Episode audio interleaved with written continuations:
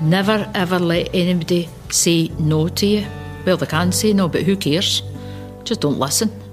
And don't let it in one ear and out the other. Don't even let it in that ear.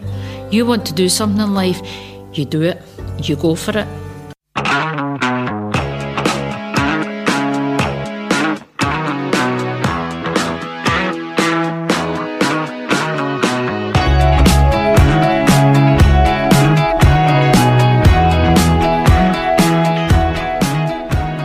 Hello, you're listening to Blethered. I'm Sean McDonald, and my guest is Scottish footballing legend Rose Reilly. Rose has got the best footballing story you've never heard, and if you have heard it, you'll gain even more insight into how a young girl from Ayrshire ended up playing for AC Milan, won the World Cup with Italy, and fought back from the brink of death to go on and be named World Player of the Year. Although once unceremoniously banned for life without explanation by the SFA, she later received the honour of being the first ever woman inducted into the Scottish Football Hall of Fame, alongside people like Jock Stein, Sir Alex Ferguson, Kenny Dalglish, Henrik Larsson, and John Greig, to name just a few of Scotland's greatest ever. This story is sheer Rose of the Rover stuff, but how could it possibly be true? Well, listen to the end and you'll find out for the woman herself. If you enjoy this episode, feel free to share it. Enjoy!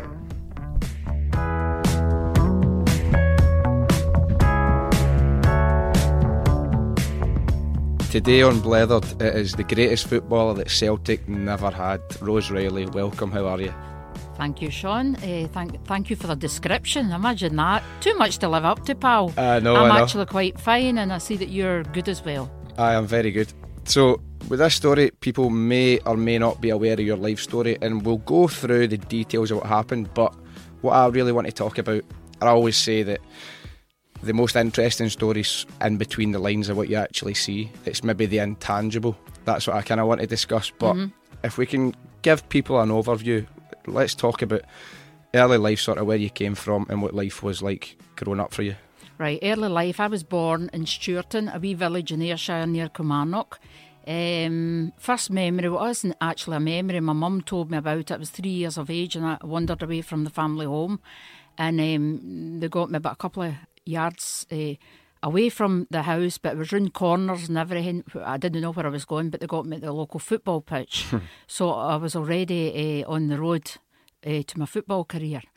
Um, earliest memory is about five or six getting. Uh, I'd made out my list for Santa, and the first thing I wanted was a football. Woke up on Christmas morning and I got a doll. I was absolutely devastated, but then I went out and swapped it for football.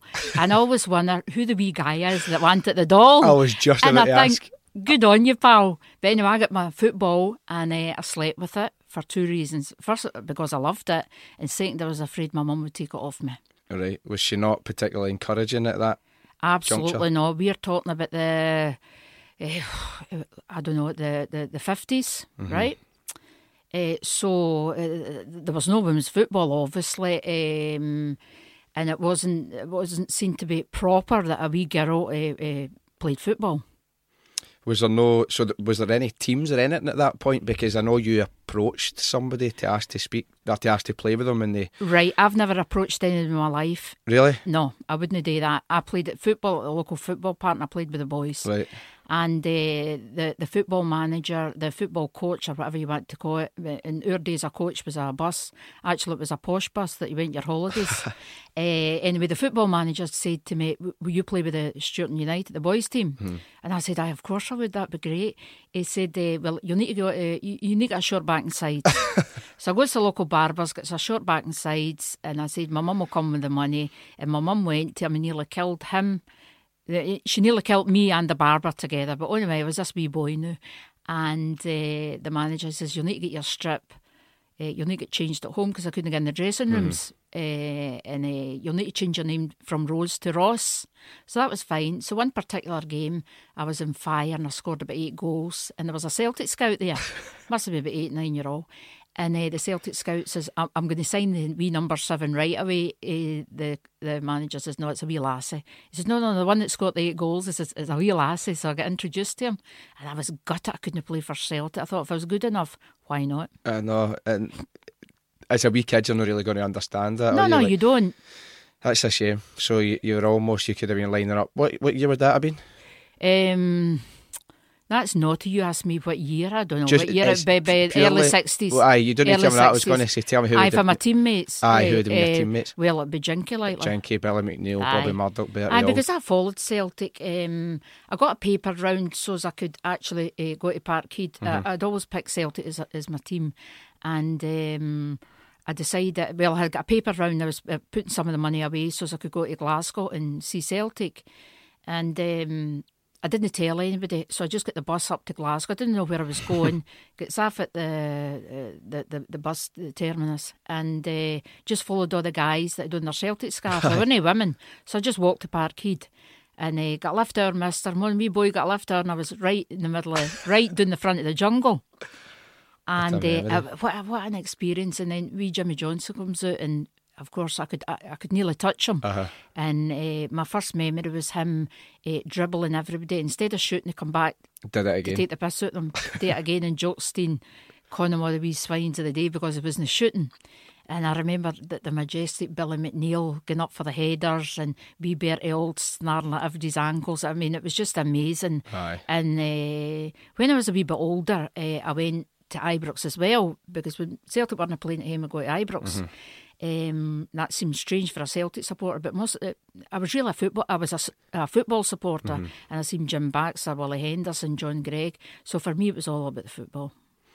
Fantastic. Probably, I'd imagine, as you say, as a wee three year old, you get found at the pitch, so there's this something within you that makes you want to go, but then you're going to watch it. It must help you then visualise it or realise even more that's what you wanted to do. But there didn't seem to be any avenue at that point, or there was no avenue for you to pursue that. So how how did that feel, sort of in your mind, where you can you can almost touch uh-huh. what you want to Yeah. get to, but there seems to be no path to that. Well, I didn't uh, think anything. I just had a. It wasn't so much a dream. I think I had a mission in life. I was going to be a professional footballer, mm-hmm. so I didn't dwell in anything. I didn't think, "Oh, it's a shame they're no women's team, they're no this, that, the next thing." So that wasn't part of my. That would take some energy away from me. So I wasn't thinking about mm-hmm. that. But um, when I was about seven years of age, there was a, the Stewarton Ladies uh, started up a team uh, run by uh, my friend Elsie Cook. It was the local factories um, all over Scotland. They had a ladies team. It was more for charity events, and it was women that played at ba- uh, netball or whatever, and they'd formed the, the women's team. Um, they hadn't any training or anything. They, they, they, just formed a team like for charity events. And I went uh, one particular day. Somebody said that ladies have started a team, so I went to see them. But I was only seven year old, and these were grown women. And I said, eh, "Hi, Missus, can I get a game?" And she says, "No, you're a wee boy." I says, "I'm a wee lassie." so already gender issues there. I was a wee boy for the, the I was a wee lassie pretending to be a wee boy for the boys team. Then when I went to go to the ladies team, they says I was a wee boy. So I wasn't Confusion. ca- I wasn't caring about my gender. I just wanted to play at football. It would have been anything. So she said, "Come back in a couple of years' time." So I did. Uh, thing with it up, my, signed it up my calendar. In two years and half a second later, I was in the team, and I was nine years of age uh, playing with grown women. That's unbelievable. I know. I've watched clips of you playing, and we'll get to this further. But what I noticed distinctly, and I was saying this to my pal earlier. Mm. So if you watch men's football from the sixties, the seventies, the eighties, and 90s Uh-huh. you can always distinguish which time period because players move in a certain way. Uh-huh. Technique seems to be a certain way, and the game's played a certain way. But when I was watching the clips of you playing in Italy, Uh-huh. the biggest compliment I could give is to me, you look like a modern day player t- f- f- from now. And there are physical differences between when you watch the men's game and the Uh-huh. women's game because Uh-huh. that, that's just how it is. But I felt as if I was watching a man playing from today's era. And, and that's a very complimentary thing. Oh, the way you move, you. the way you move Uh-huh. when you receive the ball, Uh-huh. your technique passing, your technique dribbling, shooting, the sort of force with which you shot. I watched and I was like, "Fuck you know, Right. what a player!" That's great. We'll not get in touch with Shelley. Shelley, I'm I getting know, my boots polished again. Get, we get well. Are you still banned? we'll come to that. Uh, so you've it's, you just developed just continuously playing, and then talk me through. Was it Mister Shivas that you went to the Daily Record? Yeah. Um, uh, while I was playing at football, I was also an athlete. Um, uh, I trained at the local Always the local football park. Mm-hmm. There was a wee sand pit for the long jump and all this. We just made up stuff.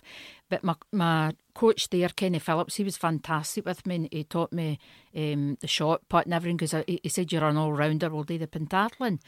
Mm-hmm. Um, so when I was about 16, I was in the short list for the Commonwealth Games. Uh, so I had to do a week's training session up in St Andrews uh, with with uh, the Scotland team. Mm-hmm. But when I arrived there, I didn't have anything. I didn't have like. I had a wee pair of sannies. I didn't have a trackie. I didn't have anything. It was all kind of posh girls that were there from mm-hmm.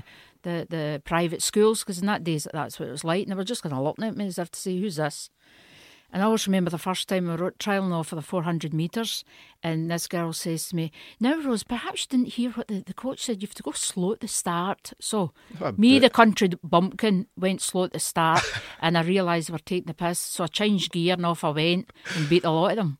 And then she says to me, "In what weight is your putt at home? What what weight are you doing the shot putt? I said, I don't know, I've just got a rock. It was a brick I had. Aye. and she just looked at me as I said, Jesus. And anyway, it, I did the shot put and it went flying because obviously my rock was much heavier mm-hmm. than the shot put.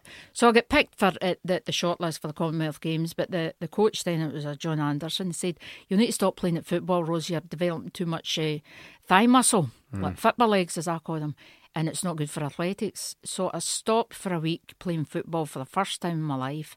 And of course, my mum, mum and dad were delighted because I had a, a career in athletics mm-hmm. and there was nothing in the horizon in football. And after a week of not kicking the ball, eh, I was devastated and I chose football over athletics. Mm-hmm. Stopped athletics, the Commonwealth game plays everything to choose uh, choose my beloved football where mm-hmm. there was no future. That's when I had to get my act together because I could see my mum and dad. I think my mum was crying because she didn't know what to do with me. Uh, basically, uh, I'd get expelled from school because I was always away playing football. Mm-hmm. Uh, so that was fine. For me, that was fine, but obviously it wasn't for them. Was there like a. I'm, I'm, I'm trying to make a comparison from the era. Was mm. there like a societal thing where your mum felt embarrassed because it wasn't the no, done thing? No, no. My mother would never have been embarrassed in her life. Mm. Absolutely not. She was just thinking, try to put, put me on a pathway for my right, future. Right, okay, aye. So no, because she, there, there was no pathway. You obviously, yeah, you, you had to forge your own, but she's not going to be able to foresee that, is she? No, no, absolutely not. And I always remember I got a job, and then I had to get a job because. Um, uh, what was my future kind of thing. Mm-hmm. So I got the job. At, it was a carpet factory in Kilmarnock. It was called the BMK. So I arrived there. I used to walk for the, the, the bus station. It's about a mile and a half to get to this factory job, which I hated by passion. And but on the, the way there, when I was walking there, I, I was always dreaming I was going to be a professional footballer. Mm-hmm. And by the time I got to the factory, I hadn't realised I'd walked one and a half because I'd already been abroad or I was already playing at football. Real Madrid, whatever. Uh-huh. My, my, my, dreams were already started. And when I started working in this factory, the guys uh, knew about me and they said, "Well, you play with the team? We play at lunchtime. I said, That's great. And they had on big bits, big steel toe cap boots. So I had to be fleet and uh, got away for their tackles. They just treated me like a guy, like mm-hmm. elbows in the face and everything. Uh, but that I honed my skills with the guy there and the black, uh, the guys in the black ash pitch. So there was one particular day there was another team waiting to go on after us, and it was the Johnnie Walkers. The big fact, the biggest factory in Command. It was the Johnnie Walkers whiskey factory. So they were uh, they had better players. They they, they had everything. Johnnie mm-hmm. Walkers, and they were waiting to come on. They said, "Will you play with us?" And I says, "Aye." So I never went back to my work. so then I get the sack, and I go home the next day. I said, "God, what am I going to tell my mammy. Uh, mammy, I get my boots for BMK. What have you been up to? She said, Well, I said, Well, Johnnie Walker's asked me to play for them as if it was bloody Real Madrid. Incredulous, that what I'm going to say. Shut up, I was playing for Johnnie Walker's. so that was me in the bad books once again. And that's when I thought, I need to get my act together here, get my act together. I didn't know what to do. We didn't have a television, we were at home and whatever. But um, I would I, um, kneel at my dad's feet and read the back pages, mm-hmm. Daily Record, Evening Times, that was his papers. And I would see there were reports about like Real Madrid, that was my team. I always picked Celtic, Real Madrid, and AC Milan. Nothing but the best for me, right? And I was just away at the mm-hmm. time. So I thought, I read that the, the newspaper reporters, a particular uh, he was reporting on was Stan Shivas from the Daily Record. Mm-hmm. I says, right, I'll need to get hold of him. So I didn't know what to do. So I went up to the, the Daily Record offices. Off I went, didn't tell anybody. And uh, the secretary says, Could I help you? I said, Could I speak to Stan Shivas? She said, An appointment? I said, Yes, which I didn't. I'd never seen him in my it. life. So she lets me into the office, and he's that sophisticated, sophisticated, excuse me, um, sitting there with cigar and whatever, uh, just looking up. And he said, uh, "Could I help you?" And I said, "Yes, I want to be a professional footballer." And he said, "Sit down." And that's the start of it. That's it. Few things there. I've I've heard you speaking about training with the boulder, and I also heard you saying that you had to take a penalty, and it was a really heavy ball Yeah. on a muddy pitch, Aye. and it didn't move. Uh huh.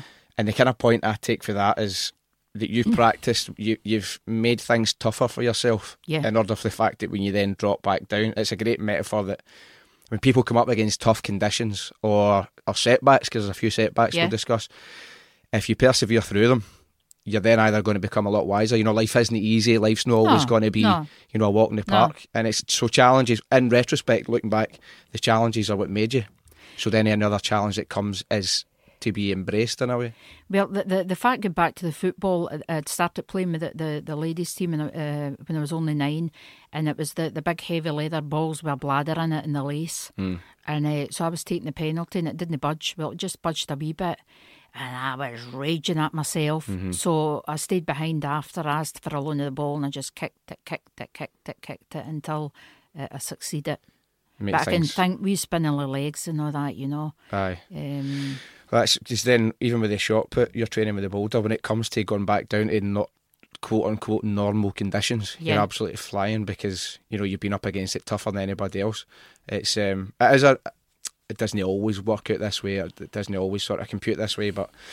If things aren't going your way, you're getting setbacks or challenges, then it will benefit you if you if you push through, as you've kind of proved. Uh, the visualization and going there in the mind, that's Yeah. some very early new age stuff. You're visualizing AC Milan and then Well, that that's strange that you're saying that, Sean, because um, when I, I signed for AC Milan, we were playing at the San Siro. Wow.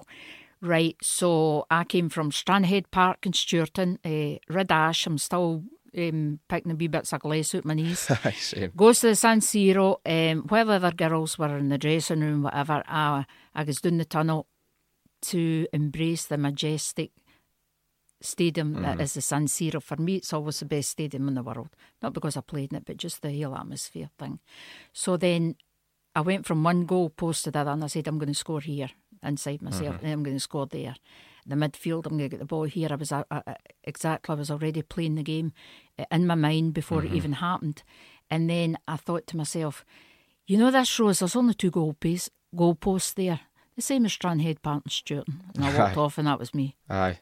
If you go there in the mind first, then you will go Aye. in the body. Yeah, yeah. But I, I've noticed, Sean, that I have to, I don't talk to anybody. I isolate myself.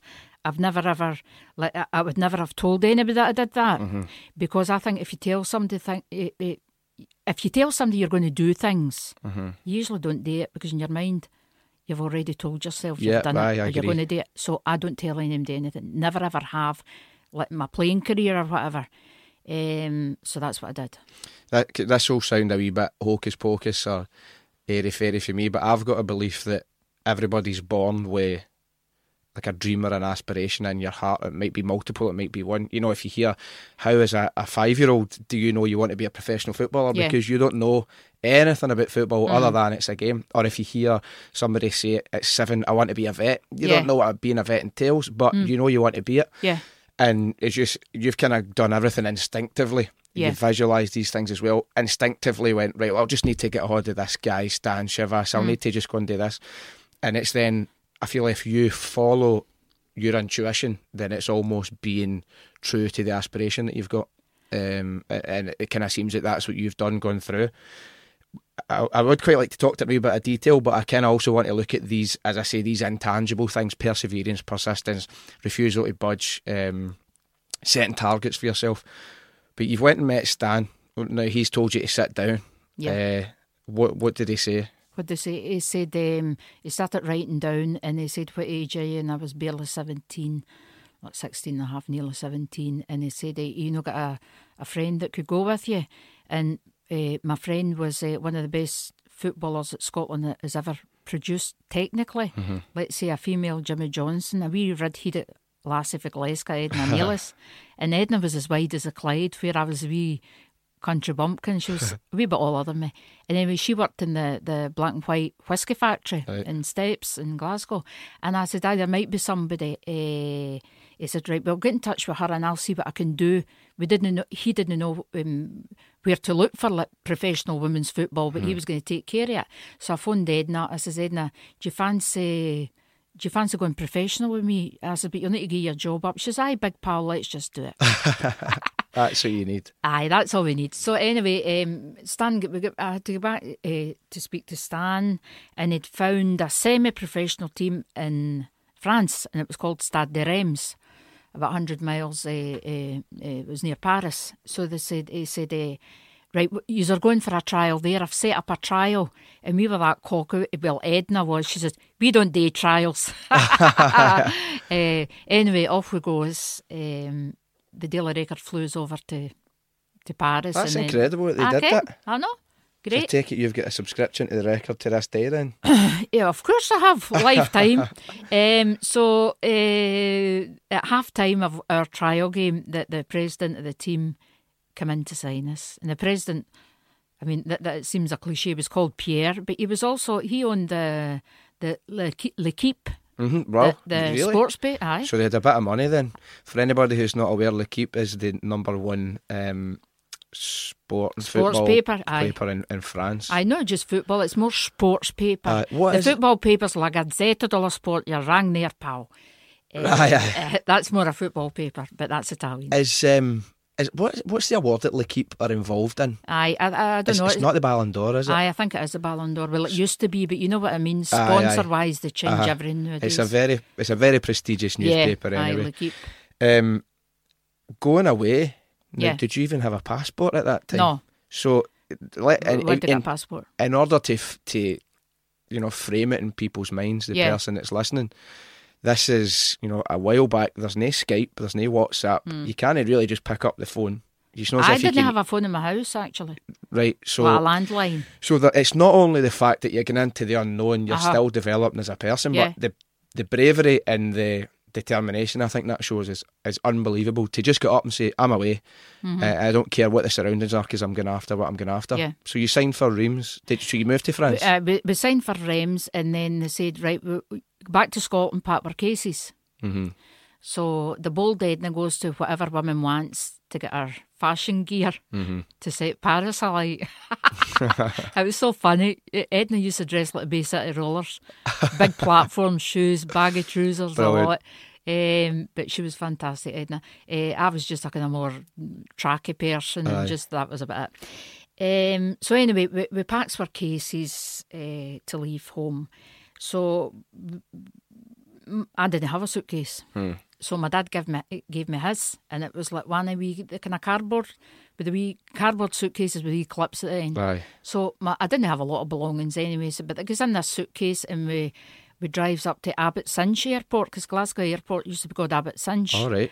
and there was no. The only thing that was there actually was the runway in the plane. Bloody hell. It, it was like a wee hot thing they went through, pick your suitcases up Mm. and, and whatever, and then you just walked onto the plane. Anyway, my suitcase was getting picked up and it fell apart. Oh no. And so my father says he got his braces off and his belt and he thinged it up my suitcase, sorted out my suitcase so as I could arrive in Paris with my Louis Vuitton luggage. That by the way, that's some metaphor as well. You know, there's there's another setback. You could have easily, oh, I can't go. How am I meant to take my stuff? There's a, there's always a way, isn't there? well, I would have went without the stuff. I was in Cairn as long as I was there. Um, so off we goes to Paris, and I always remember it was Orly at the time that the, the Oh, airport yeah, was. And um, so that the president's waiting for us with some photographers out of L'Equipe and whatever, and a bottle of champagne. Wow. And Edna's saying to me, ask him if he's nail lager. and I says, I, I don't speak French. She says, Aye, you. And of course I did. Aye, aye. So that was it was so funny.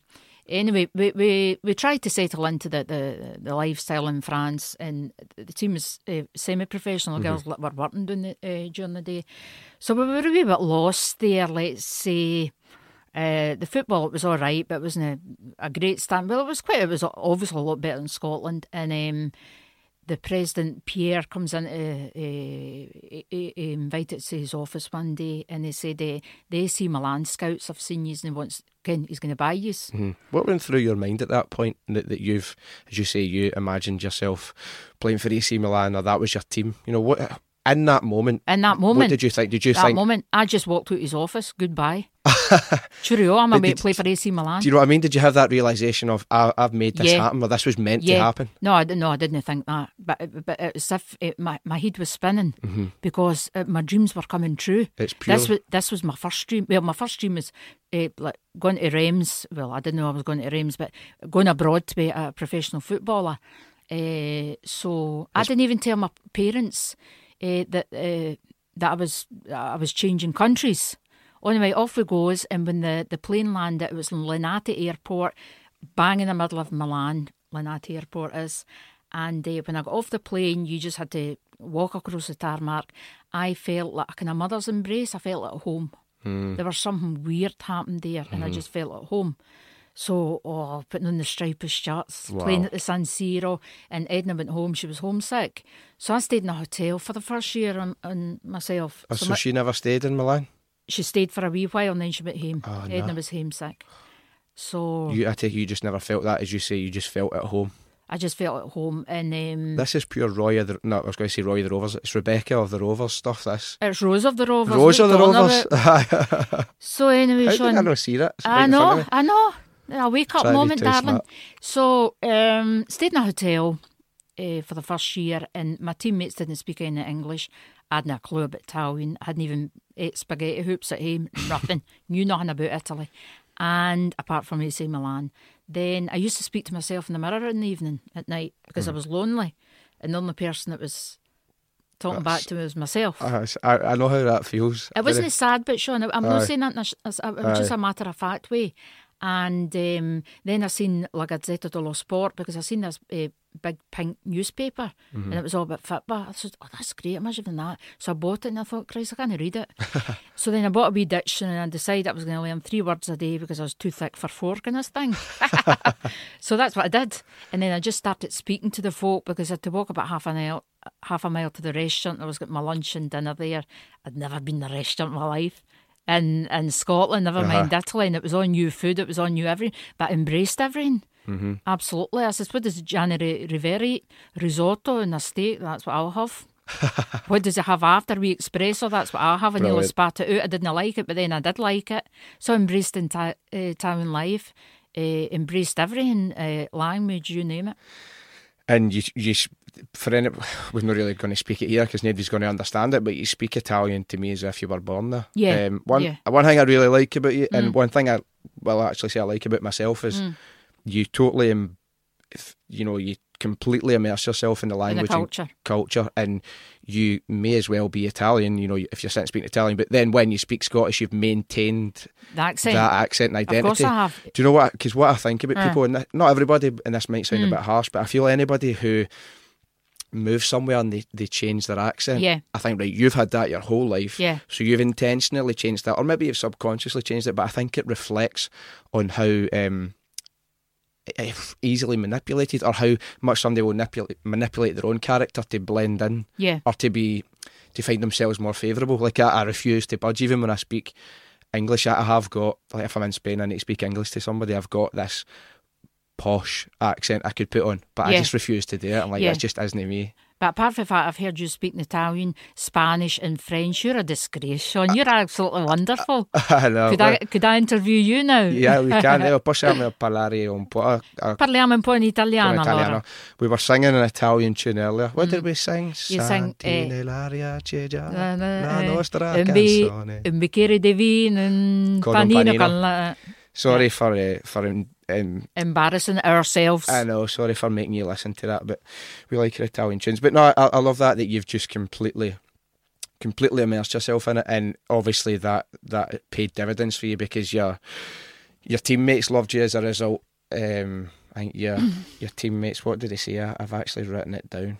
So you were captain at every club you played. yeah, at, yeah. And that obviously reflects on how you can influence the dressing room. Or that was it. One of your teammates said you were very strong on the pitch and a very strong influence in Yeah. the dressing room as well. Well, the fact is, um, when I went there, um, it was absolutely roasting. Um, I had difficulty even breathing, never mind playing at football. So I used to train myself in the midday sun. Yeah. I trained myself, and uh, then I trained in, in the evening with my, with my teammates. Mm-hmm. So I've always did that to better myself.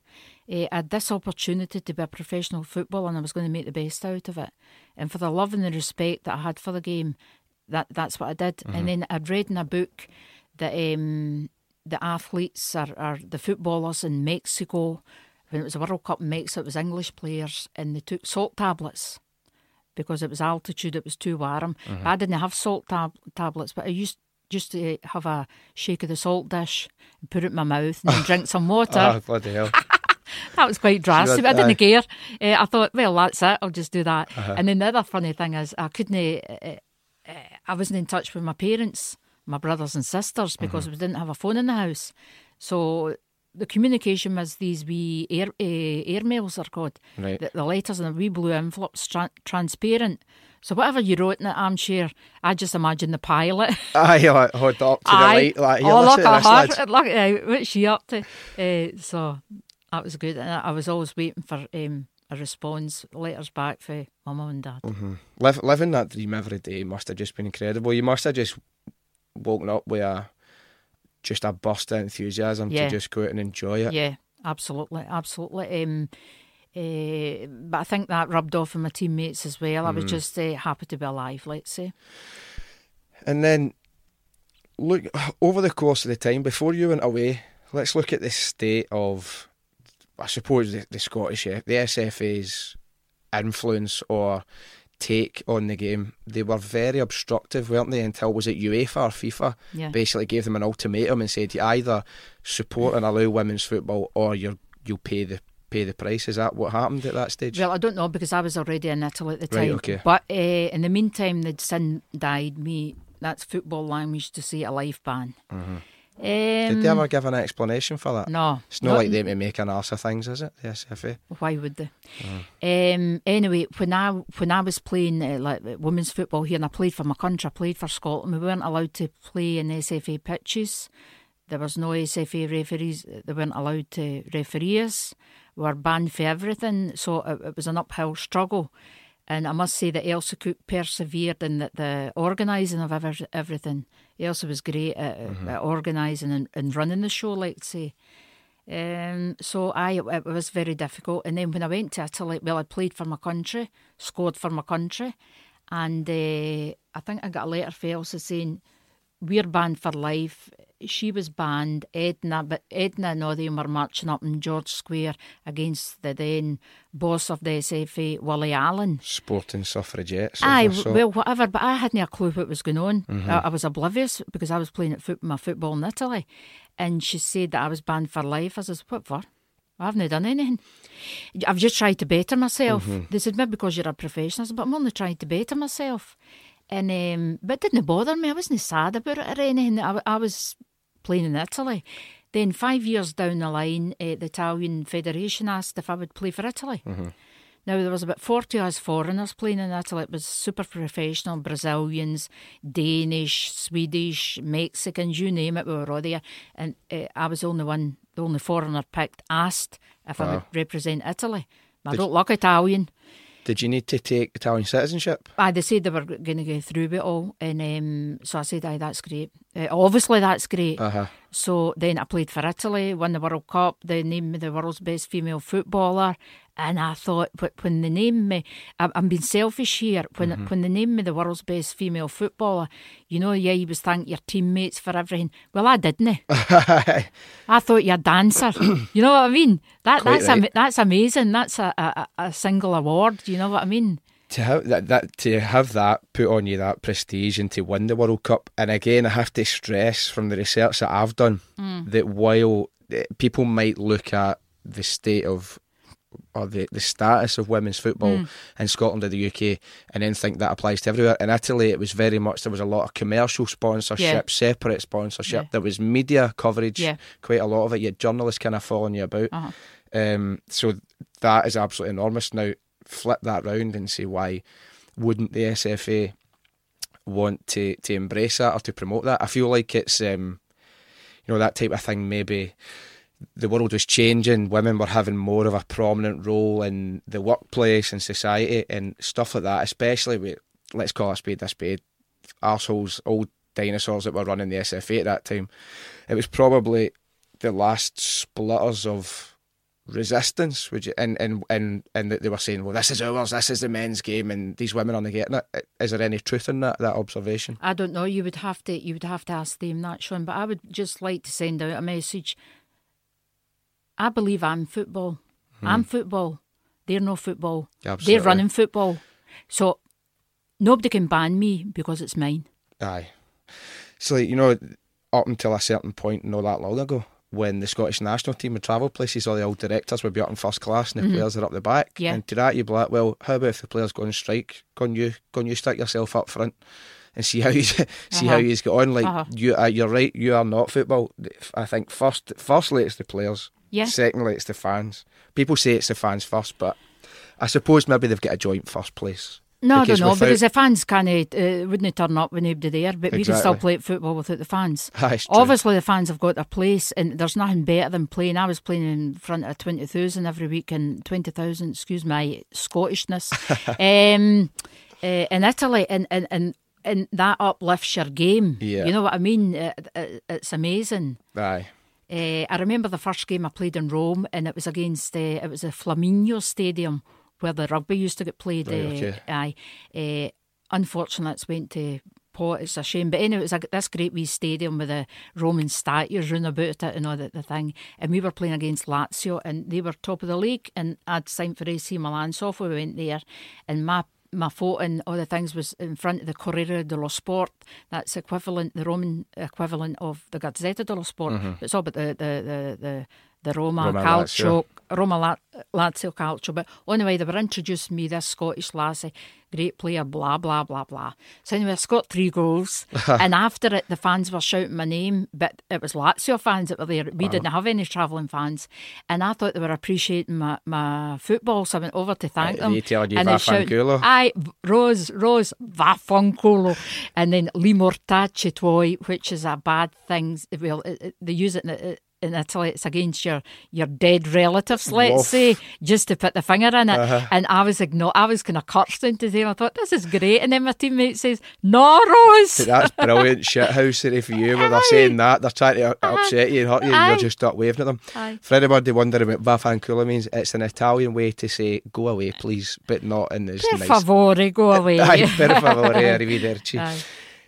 Not content with winning the World Cup, being named the world's best player, away being embraced by your fans, media, colleagues alike. You then had to go one step further and you won two league titles in two different countries in the oh, one I season. I forgot about that, Sean. How did how, how is did that, that happen? How is that possible? This is like a game of FIFA. Right, Pierre phoned me from Reims. I was playing in the deep south of Italy in Lecce and he said uh, he'd managed to get the phone number of my president. Uh, uh, by the way, the owners of the teams in, in, in Italy are called presidents. It's right. not like uh, Clinton or anything. um,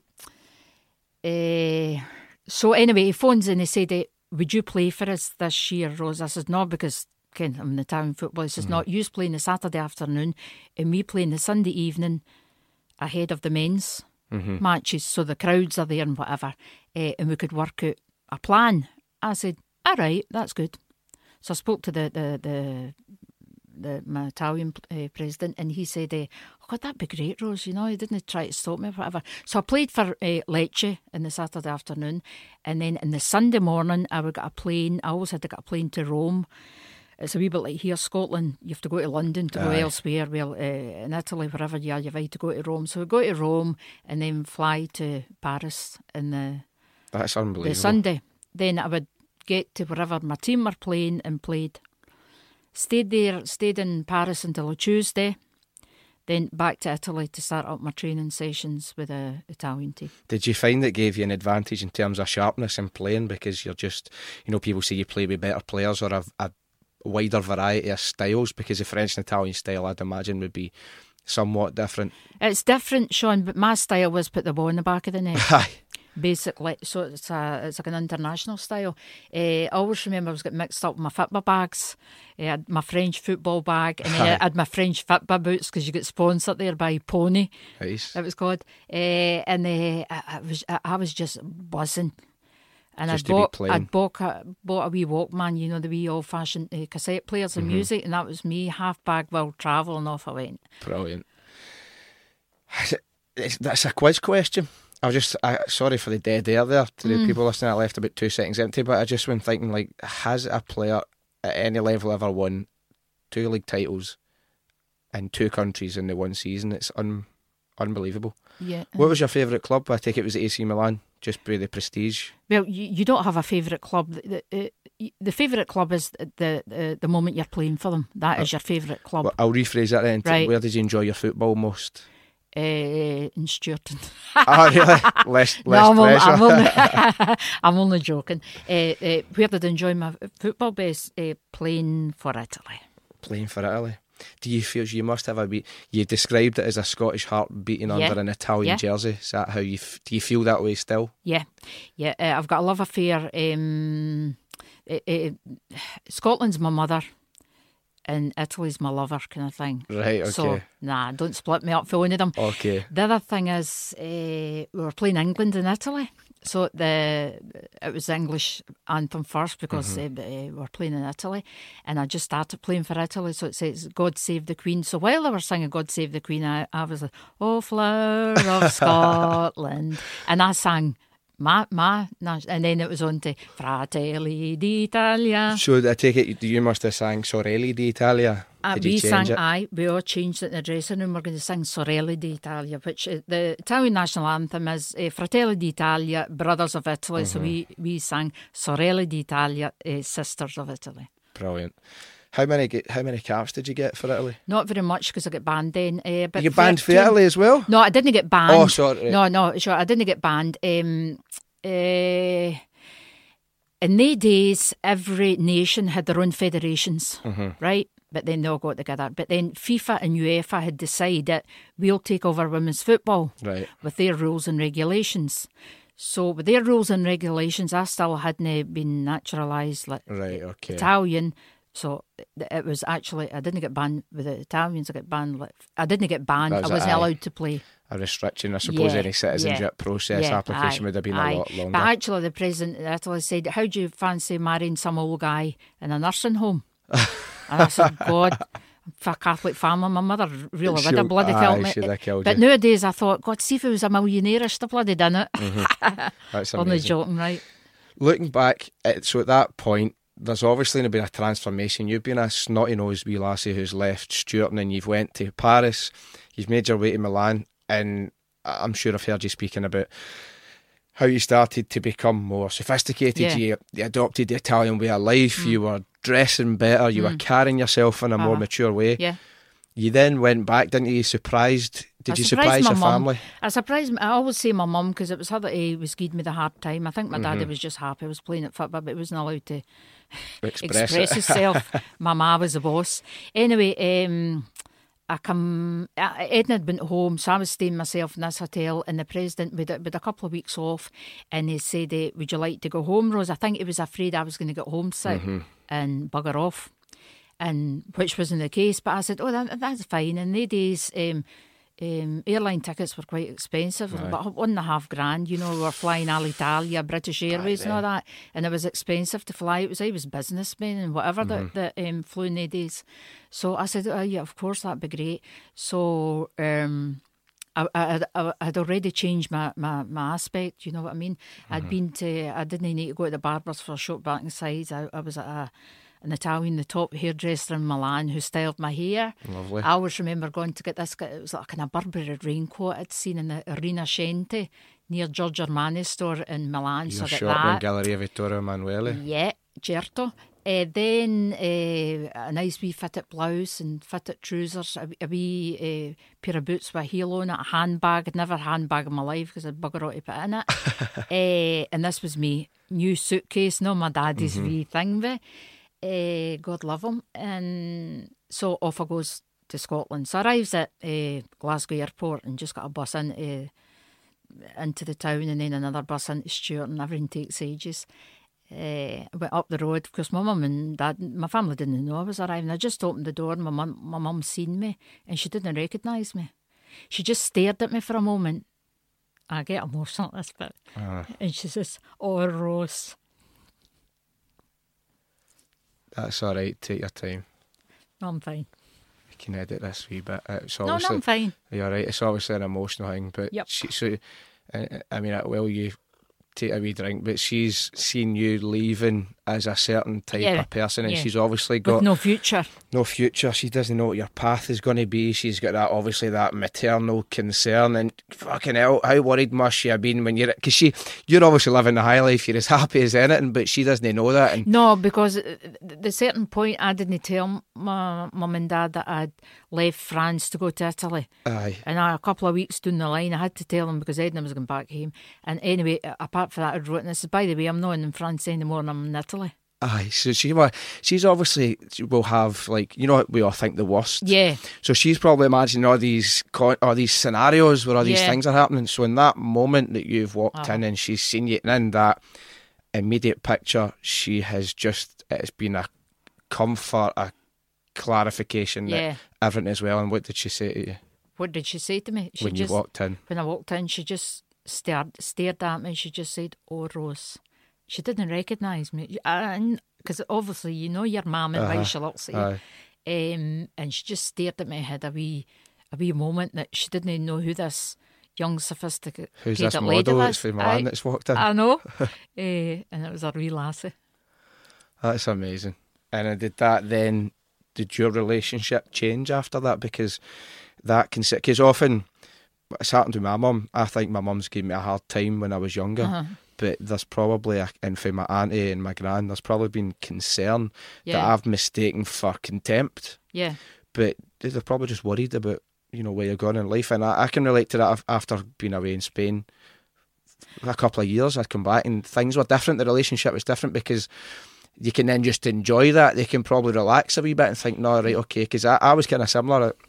There was no distinct path for me. Uh-huh. This isn't about me, but I can Uh-huh. completely relate to it yeah, and our relationship with all them, my relationship with all them has gone from strength to strength because now it can be all right, things are all right.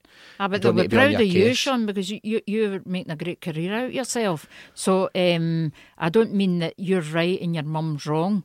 That that that's not the case. But it's the it's the case as I obviously your mu- your mum was worried about you because you didn't have a path in life, a wee bit like myself. Aye. But you made your path. That's so that it. path is actually much sweeter than getting something landed in a plate. Absolutely. I think what I can see with more you than me, but I can see a, a similarity in terms of forging your own path because, you know, that I had, for the way my life has gone for like zigzags, it's like there is no way that, that I could have predicted that or I could have said, this is what I'm going to pursue. Yeah. It's more that following your instinct and your intuition, doing what you fancy doing, and then retrospectively, I always say this, you can look back and go, oh, I can see where that's gone for point A to point B to point C. It's been, you know, it's been very much up and down, and it's it's not been, um, what's the word, eh, normal or mm, there's a word I was going to look for. I'll maybe come back to me. Mhm. Um, but I so you, your your mum's probably then. Did they ever visit you in Italy? Yeah, it, when I went to Milan, they arrived in Milan with my wee sisters. Uh, I've got a twin sister, and there's other two twins, five years down the line, and they come straight over to Milan, trains, boats, a bloody lot, Uh, to see that I was all right. Aye, and they must have Because they hadn't a clue. Aye, and imagine like you're used to it, but again, back in that time, it's not as if they can say, "Right, we'll jump on YouTube and we'll get a wee swatch No, at what no, Milan I know, looks like, no, and we'll check no. Google Maps." No. Well, Uh, they couldn't afford to fly over. My mum wasn't for flying anyway because um, uh, she was she was afraid. But the folk then were afraid to fly because um, they'd never the flown unknown- it's the before. What I mean? Huh? It's the unknown. Yeah. I Oh, well, remember- I don't know if it's unknown, but uh, whatever. Like I loved aye. it. I loved it for day one. Uh huh. Edna was terrified. Maybe that's why she come home. Uh, I taught her some Catholic play, uh, prayers, Edna, when we were on the plane. Edna's orange through and through. Ranger supporter. Got, uh, the Hail Mary was getting said by. God, that's My wee easy. Must Rangers have been pal. must have been terrified. Uh, as if you've had all, you've had a lot of challenges and a lot of things, and you've absolutely battered through them. But probably the toughest one you would have come up against was, and it came about in the most roundabout way after a game. You had a post-match meal and you had some raw shellfish. Yeah. What happened there? Well, what happened there? I was playing Lecce. I just arrived there and. Um, what was it, a meal before the game and after it? Of everything was right professional, but it, it was raw seafood that was in the, the menu, and I'd never tasted it before. It was actually a mussel, and um, great big ones because in South Italy that the, the, that's one of our specialities. Mm-hmm. And somebody said, um, "Oh, you'll need to try this, Rose," you know, and I felt. I felt obliged to try Aye. it, so I just tried one, and then I got hepatitis. Fucking hell.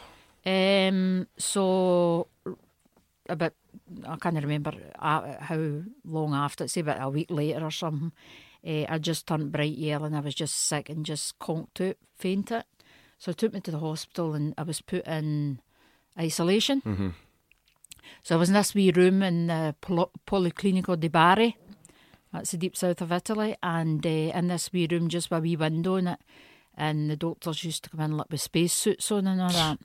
Um, and I, I, I was unconscious for a couple of days. Uh, and somebody said, Were you afraid you, you were dying, right? Well, I could have, but I wasn't afraid because when, you, when you're at that in that state, Aye. you don't care Aye, you must and that's truthful. You don't care. So this was me again. Um, I, well, they realised that it, it wasn't infectious or whatever. It was a raw seafood, and uh, I was a wee bit stronger to get into a ward. But I couldn't go to the toilet myself. I couldn't. Have, I mean, so weak Really for a couple of weeks. incapacitated. Aye, just on drips all the time and whatever. Eh, but what helped me in every wee room that I was in in, in, in the, the hospital, uh, there was a big statue of Our Lady looking down at you.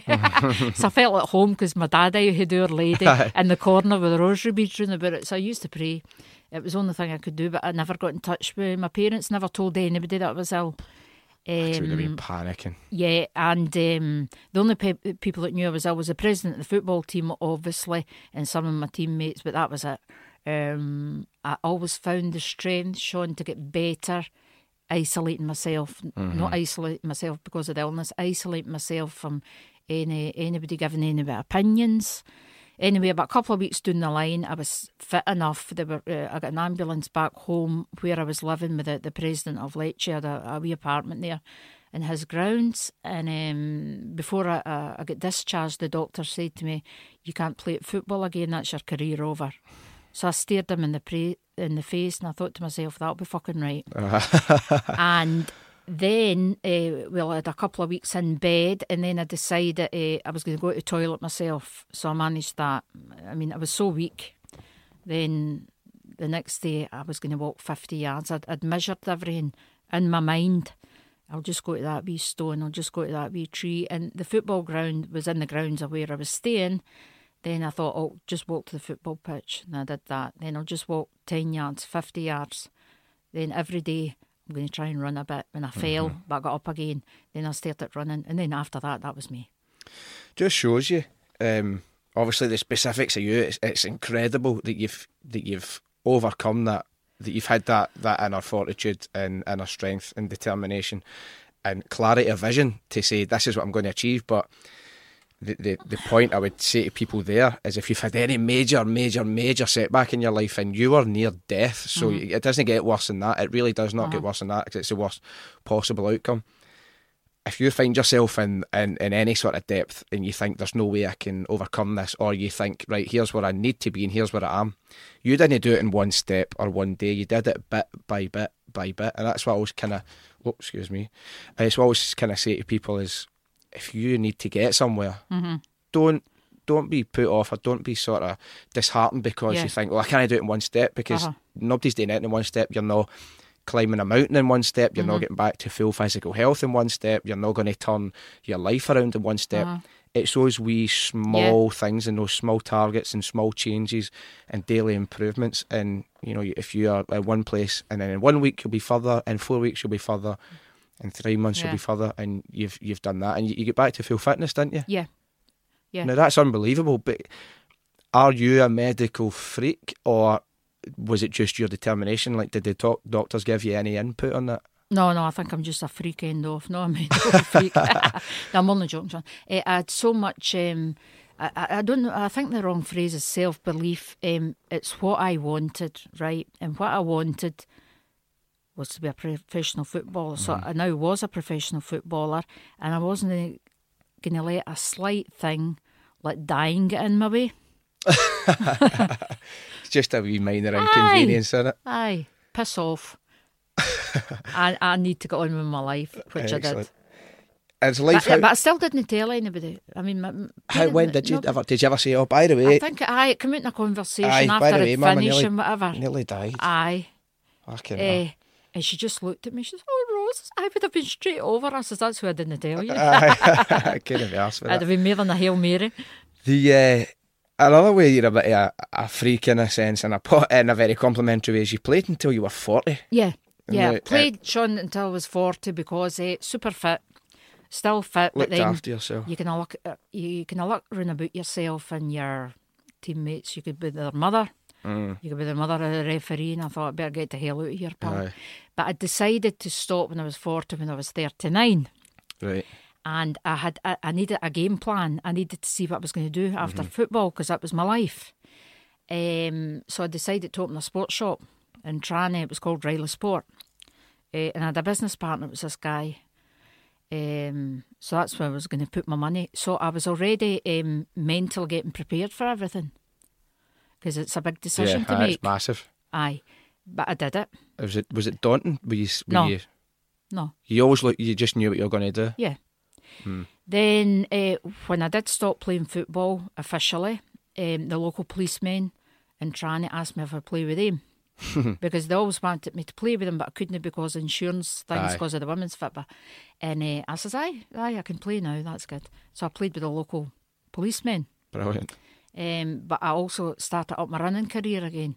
I just ran. hmm I'd run like for two and a half hours. Still absolutely run to this day, stuff. don't you? Mm-hmm. Yeah, just ticking over now. But um, so then I had my sports shop. But then uh, for a full year, I used to stay myself in a flat, uh, beautiful flat near the, the sea in uh, in Trani, and um, for about a full year, I didn't see any of my friends because I had to this. I had, I had to get the, the inner strength again from being on my own. hmm Aye, I worked during the day in my sports shop. I had a lot of friends, played at football with the Polos team, but then I withdrew into myself to mentally detach myself from playing football, but not from football. Yeah. And then was that at the time that you met you met your now husband? Yeah.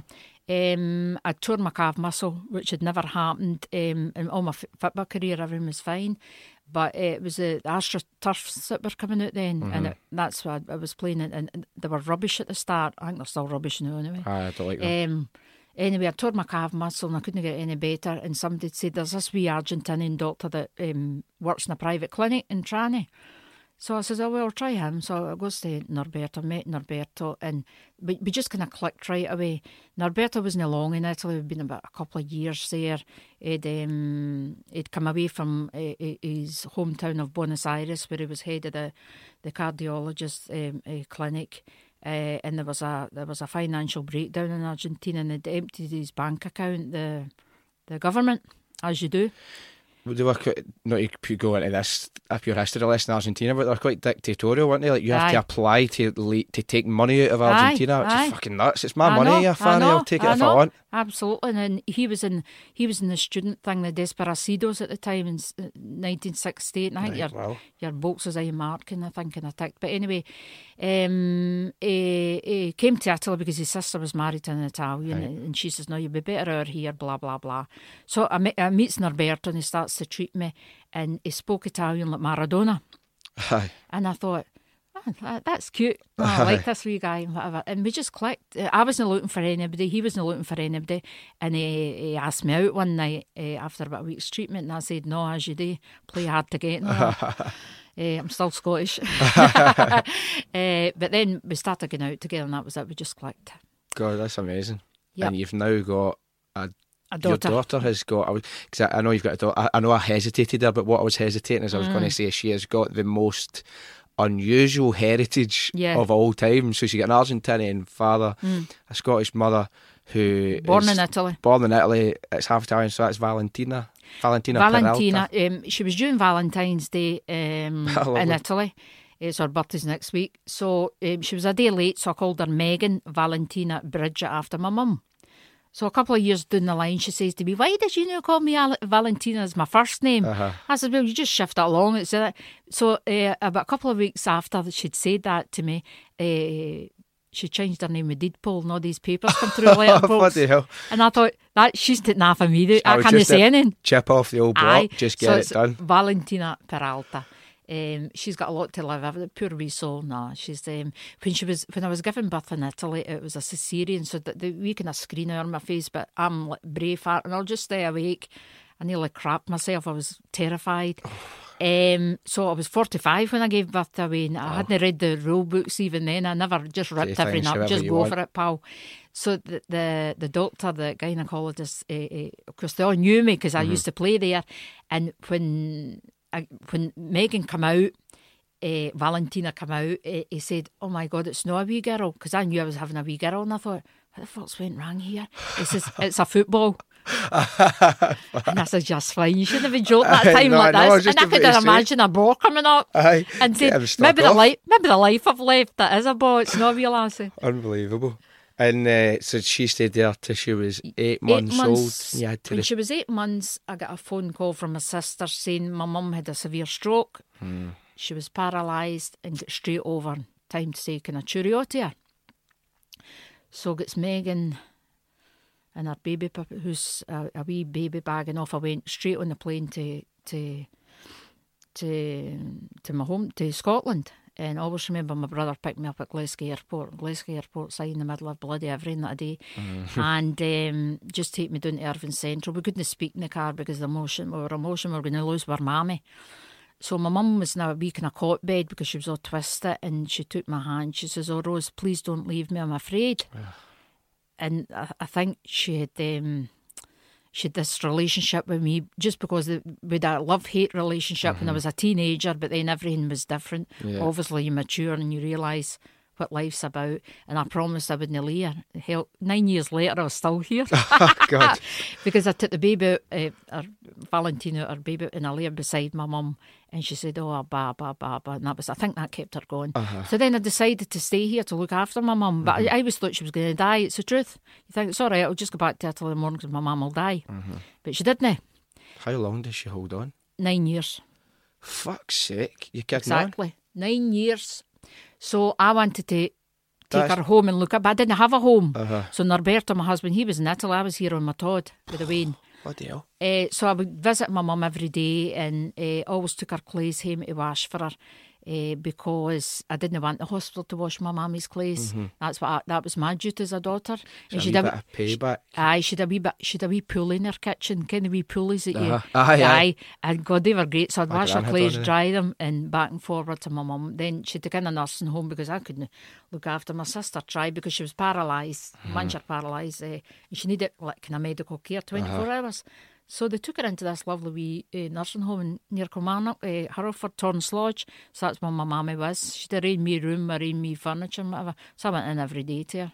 There's Um, a strong theme running through your family of just doing things in your own terms. Aye, why not?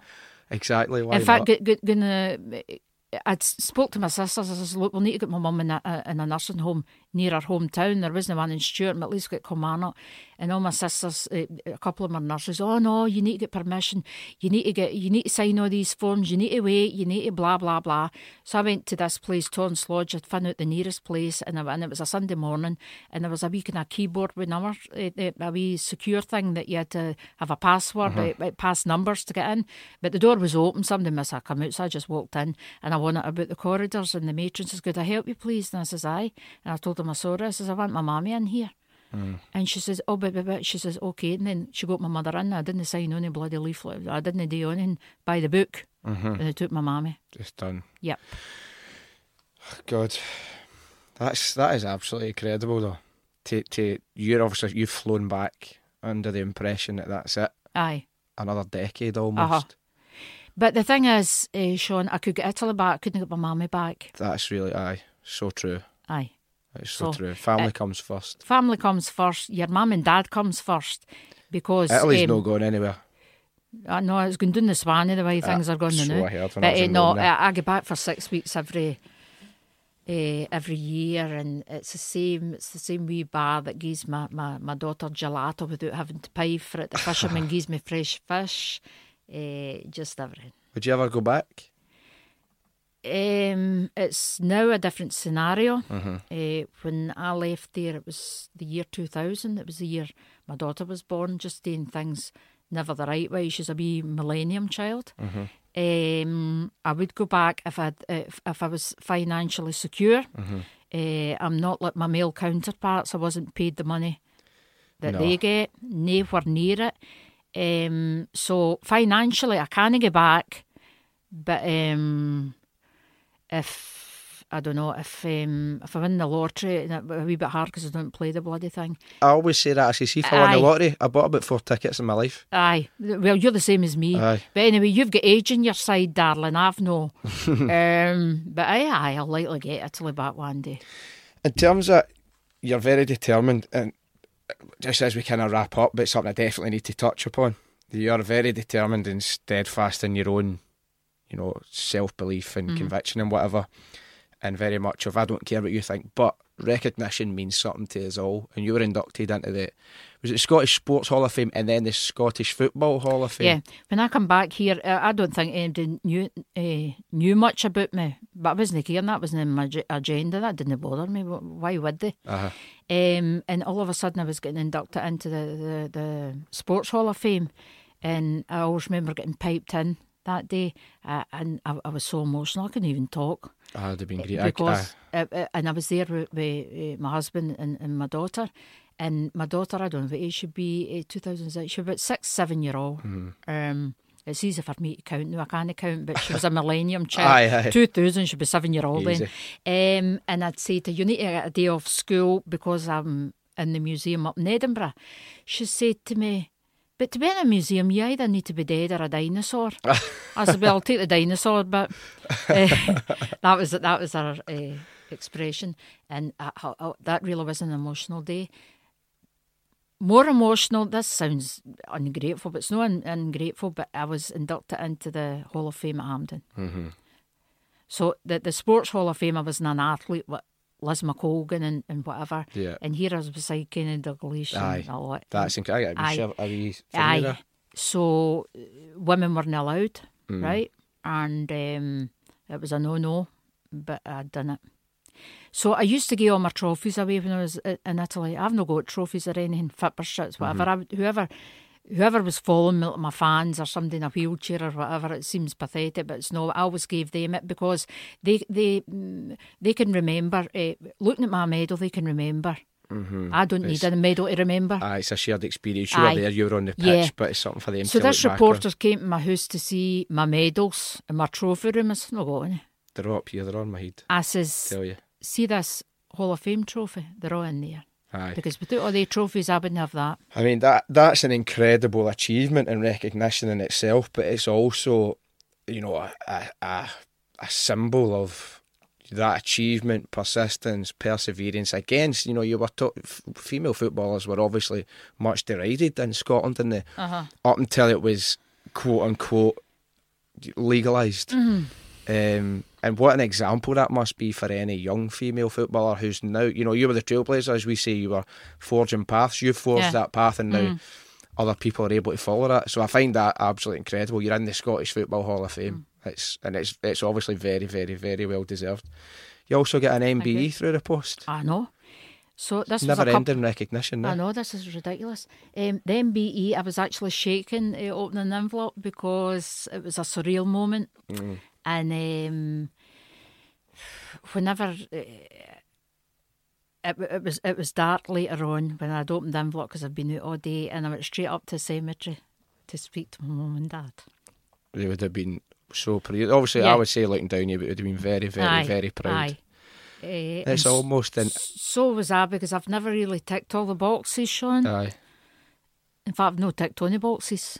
I've, I'd say you've ticked a lot of them, Mm. intentionally or unintentionally, or whether you wanted to or not. I don't know. I met up with this. Um, my friend is the, the under seventeen Italian coach football, and they had a they had a, a, a European tournament up in the Oriam up in Edinburgh, and it wasn't publicised like with the SFA or whatever. And it was Scotland, Italy.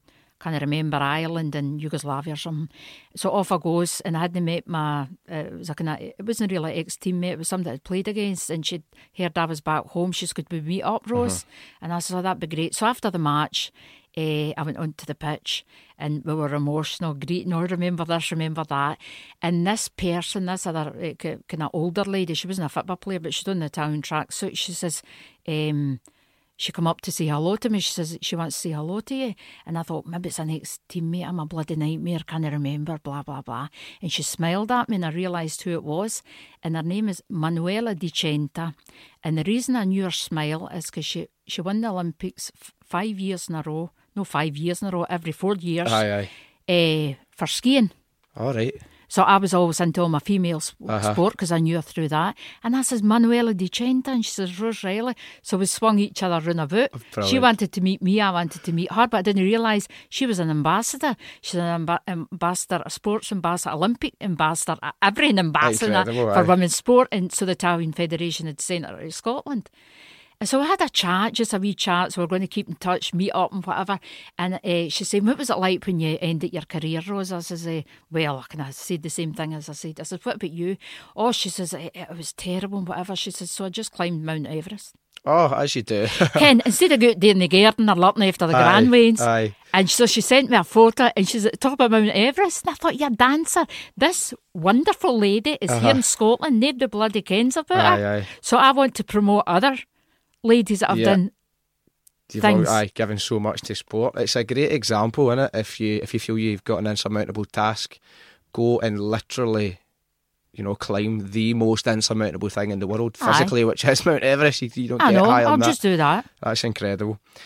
And then you get a an honorary degree for the uh, University of West of Scotland. West so of Scotland. You're ticking every single box here. Yeah, and that was an emotional time as well. Um, obviously, because um, the wee lass that gets expelled for school.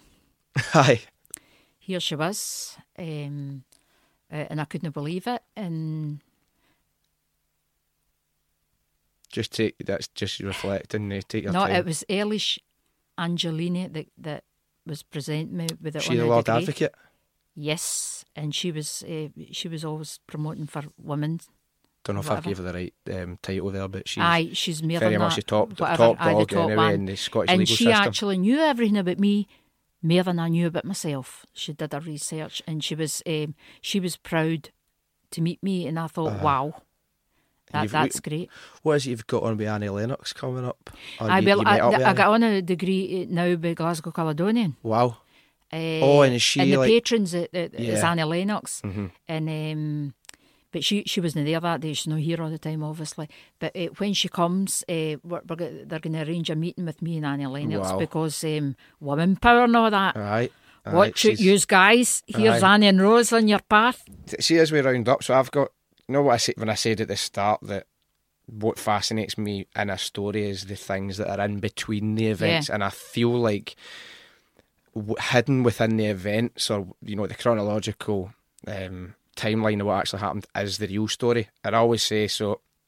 I'm impressed with what is the intangible in a person when it comes down to it. So I don't care that you're a World Cup winner. I don't care that you won two leagues. Uh, uh, and I say this with a pinch of salt, obviously tongue firmly in my cheek. I don't care that you won two leagues in two countries. I don't care that you won all these league titles. Um, that you've got your honorary degree. That you're in the Scottish Hall of Fame. What I'm fascinated by is like the qualities of a person, and that's what leaves the biggest impression on me.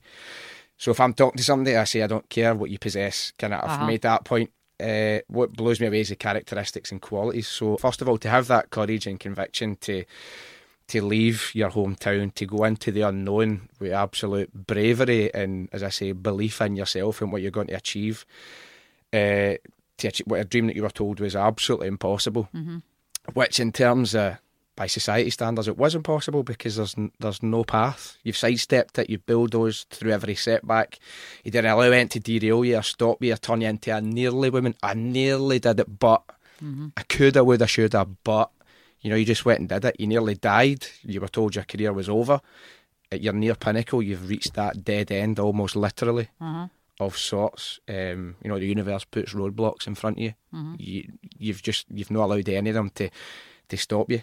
Um, and it's that refusal to be beaten, perseverance and persistence against what is insurmountable odds, or so they seemed. But you've pro- proven that barriers can be broken. You can forge your own path. You forged a path for other people. Rose Reilly, it has been the utmost pleasure hearing about you and everything you've done, and you've achieved the impossible dream. I love you, Sean.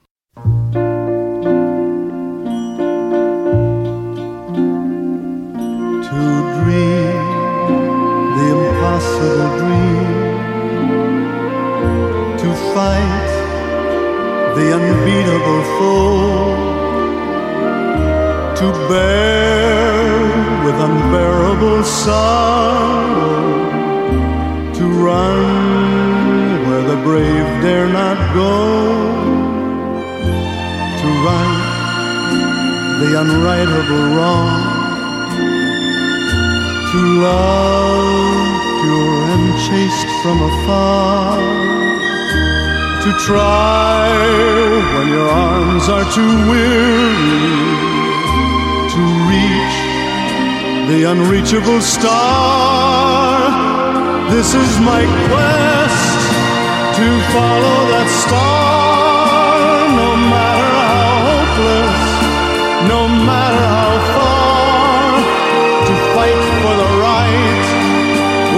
question or pause, to be willing to march into hell for a heavenly cause.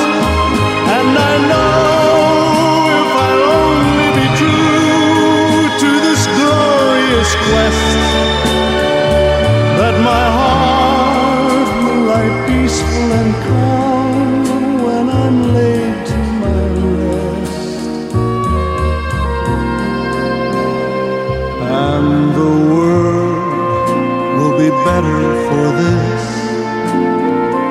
That one man, scorned and covered with scars, still strove with his last ounce of courage to fight the unbeatable foe, to reach the unreachable star.